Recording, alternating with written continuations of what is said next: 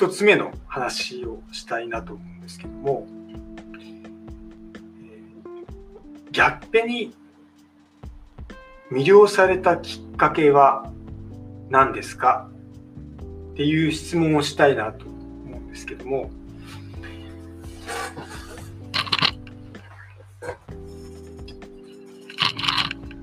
微妙に難しいですね。やはり、今、あの、通常の開封の儀とかはですね、あの、一応まあ見るところがあったので、よかったんですけど、こうやってあの、話すだけっていうのは、本当にあの、ひたすら自分と対話しているかのような、えー、またちょっと違った難しさがありますね。はい。あなたがギャッペに魅了されたきっかけは何ですか、いろいろ理由があると思うんですよね。あの家具屋さんでギャッペを見て可愛いと思ったとか、えー、友人の家に知人の家に遊びに行ったらギャッペのような敷物が敷いてあってあこれはいいということでその友人に聞いたらギャッペという敷物だということを知った。はい、いろいろ人それぞれですね、ギャッペに魅了された、まあ、もしくはラグですね、トライバルラグとか、はい、あなたが好きなラグにハマったきっかけ。っていうのがあったと思うんですけども、えっ、と、私の場合はですね、あの、動画、過去に過去の動画をご覧いただいた方、えー、話したことはあるんですけども、えー、もうかれこれ9年前ですかね、私は初めて一人で海外旅行に一人旅をトルコという国にしましてそこでですね一番最初にいつも動画でですねソファーに敷いているキリムという薄手の敷物ですねこれをトルコのイスタンブールで購入をしたわけなんですね。まあ、全くそのトルコで絨毯を買うっていうことは毛頭頭にもなかったんですけども、まあ、トルコに行かれたことある、人はご存知かもしれませんけどもあのやっぱりすごいんですよね。その絨毯屋の勧誘というか。イスタンブールで絨毯屋の客引きに合わなかった、合わ、合ったことのない日本人っていうのはいないんじゃないかなというぐらいにすごいです。あの、まあ、何か親しげにですね、声をかけてきて、私は日本に住んでいました。はい。こんなところで日本人に会えて光栄ですと。あの友達になってくれませんか？つきましては、あの私がチャイをご馳走したいんであの、まあ、チャイハネ、チャイ屋ですね。チャイが飲める、まあ、レストランでも行きましょうと。私がおごりますんで、ということで、まあ、チャイを飲みにですね、行くと、えそこはなんと絨毯屋さんだったっていうことが、あの、まあ、なんていうんですかね、あの、トルコという国のお家芸と、まあ、言ったらちょっとこれは差し支えがあると思うんですけども、イスタンブールのよくあるあのアヤソフィアとかブルーモスクとかトップカップ宮殿みたいなところ、はい、そこで、まあ、いるとですねやはりそういうトルコの絨毯屋を装った人たちから声をかけられて、えー、日本語もすごくうまいです。はい、で、えー、知らず知らずのうちに絨毯屋に連れて行かれると。で、まあ、あの人によるんでしょうけどもやはり断りきれない、えー、まあそうだな、断りきれない状況に追い込まれたりとか、それはもう、あの絨毯屋さんによります。その相手によります。すごくやっぱりそこはですね、あの、もう日々観光客を相手にしているので、あの、抜け目がないというかですね、はい。すごいです。なんで、トルコに、イスタンブール、特にイスタンブールですね、イスタンブール、カッパドキアに行かれる方っていうのは、注意していただきたいなと思います。まあ、そもそもそういうもんなんだものなんだよっていうことを知っていればですね、あのまあ、声かけてくる人っていうのにはあの十分注意をできると思うので、はい、まあ、そんなこんなで、えー、話をかけられてですね、私も。で、えー、まあ、全く買うつもりはなかったので、一応渋滞に行ったりもしましたけども、全く買わずにですね、いたですけども、えっ、ー、と、最終日にですね、最終日に、えー、日本に何かお土産を買わないといけないなと思っておりまして、えー、当時勤めていた会社の方からいろいろあの結構な選別をいただいてたりしたので、あの、まあ、それなりにですね、ちょっとお返しというか、お土産をしないとなと思って、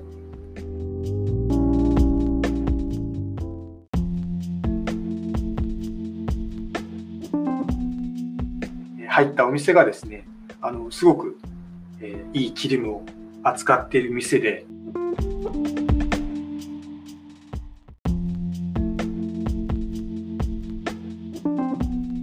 キリムを買いました。そのキリムが今、お店に敷いているキリム。もうかれこれ9年ですね。はい。9年になりますけども、全く、えー、下手ってないと。で、えっと、それからですね、あの、トルコからいろいろまあ、私の場合はですね、あの、本を読むことがとても好きなんですけども、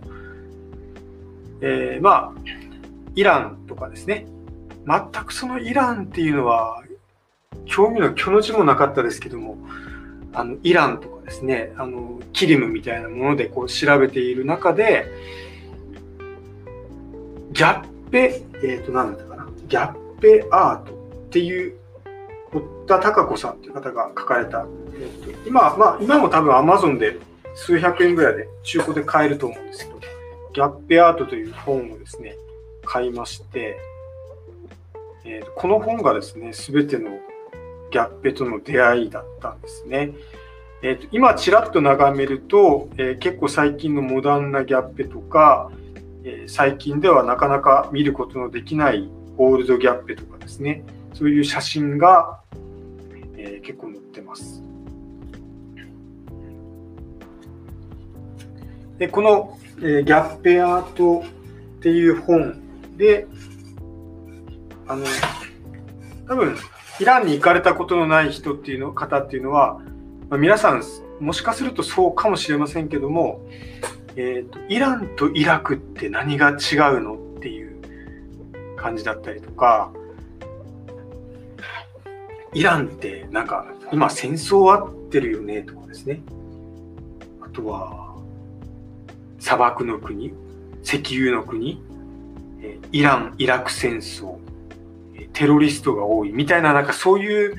イメージを持たれてる方、私も、えーと、トルコに行く時も特に、まあ、意識はしなかったけど、まあ、大体そんなイメージ、漠然としたイメージしか持っていなかったですね。あと、イランといえば、まあ、あの、サッカーのですね、ワールドカップの最終予選で、1998年にイランを下してあのジョホールバルの歓喜という岡野がですね岡野っていうあのあのシーンすごいあの、ね、覚えて本当にこう日本がワールドカップに出場を決めた最初あの最初のシーンでした。最初のシーンというか記念すべきシーンだったので覚えてる方多いと思うんですけど、まあ、そういうそうですねサッカーでよく当たるっていうイメージ。ダイエイトアジジだったかな。そういう、あの、すごいフォワードがいたりとか、そんなイメージしかなかったんですけども、そういう、なんかな、あの、砂漠とか、えー、岩肌の、えー、なんかな、幕僚とした色彩感乏しいっていうなイメージが私の中にはあったんですけども、まあ、今でこそギャップを、えーみなえー、いろいろなギャップを見るとですね、もういろんな、えー、白、赤、緑、青、黄色、茶色、ね、あのオレンジ、いろんな色のギャップがありますけども、そこのですね、あのイランに持っていたイメージとギャッペのあの色彩、色彩感、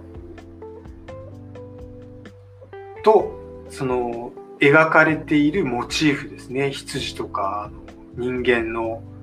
デフォルメ化されたようなやつとか。でちょっとあの絵柄もねこうきちっとしてなくてなんか子供が描いたような絵のような。そのイランとギャッペの私が持っていたイランに対するイメージとギャッペの放つ色彩感のギャップがですねこの当時の私をですねなんだこれはということでギャッペに深くのめり込ませてくれたのがその出会いそこがきっかけだったんですね。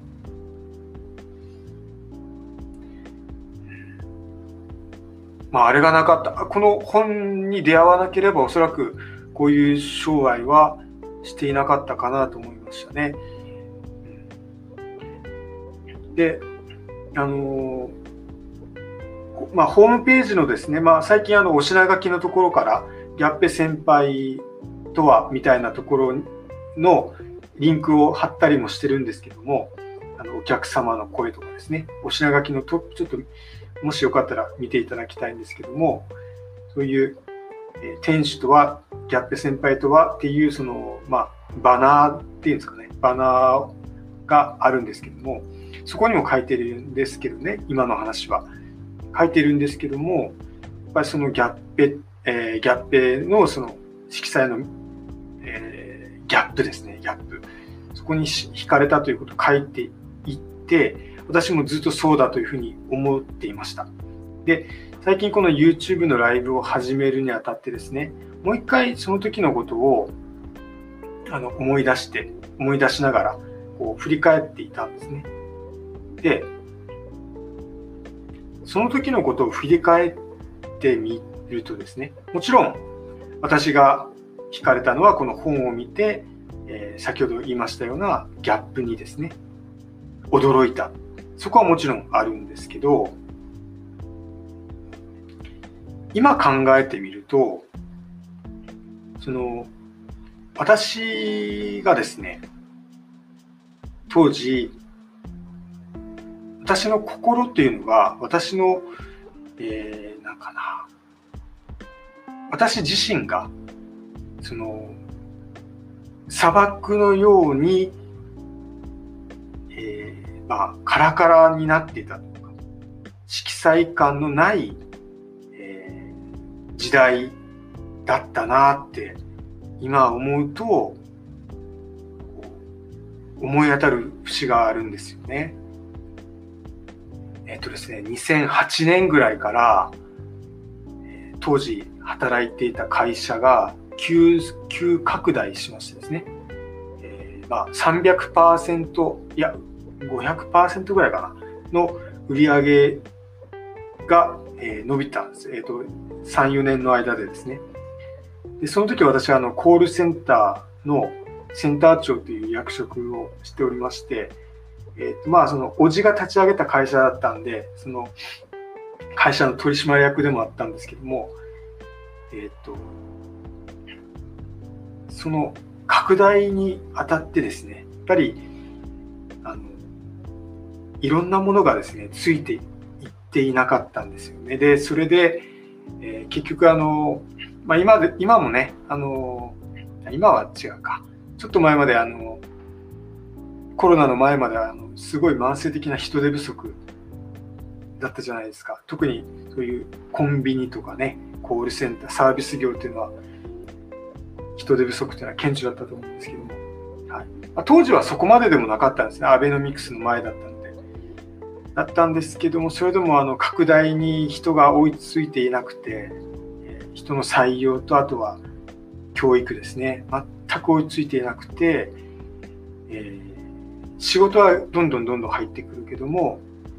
オペレーターさんがですねやはり即席の人たちが入ってくるものですから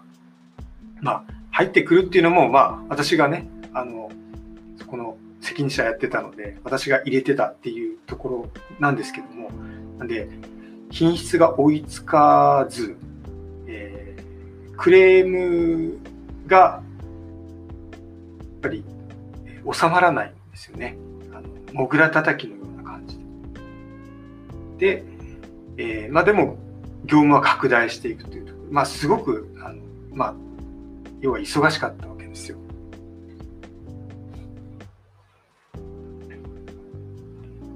でまあ、えー、とそうですねなんで2008年から2000震災後ぐらいいや2013年ぐらいまで、まあ、本当にこうあの日々疲弊していたなと思いましたね。あのとまあ、会社が成長していくっていうのはですねあの心躍ることではあったんですけどもあの本当にいろんなものを犠牲にしたなと思いました。まあその成長できたっていう意味ではですね今考えるととても大きかったと思います。あれ、あの時期がなければですね、あのそあのまあ、仕事人としては、まあ、その反面教師というところもあるのかもしれないですね。今私があのやってることっていうのは。そうですね。まあ本当にこう激流に流されるようなところで本当に忙しかったわけです、まあ、そういった当時の心境というかですね、まあ、そこからしばらくしてからトルコにやっとあの行けるようになったわけですけども、まあ、そこであのもうくたくたになってた私が、えー、ギャップに出会ったっていうところは本当にこう砂漠の中でオアシスにあったみたいなところだったんじゃないかなっていうのを今思うと、はい。だから、イランが砂漠とか色彩感が乏しいっていうこと思ってたけどもよくよく考えると自分自身がそうだったんだということを最近ですねはっははっとあの 思い当たるあのはっとこう思いましてですねはい、今日ちょっとこういう話をしてみました。で、えー、ギャップに出会ったっていうのは、まあ、偶然というか、うん、あの時、自分はそういう、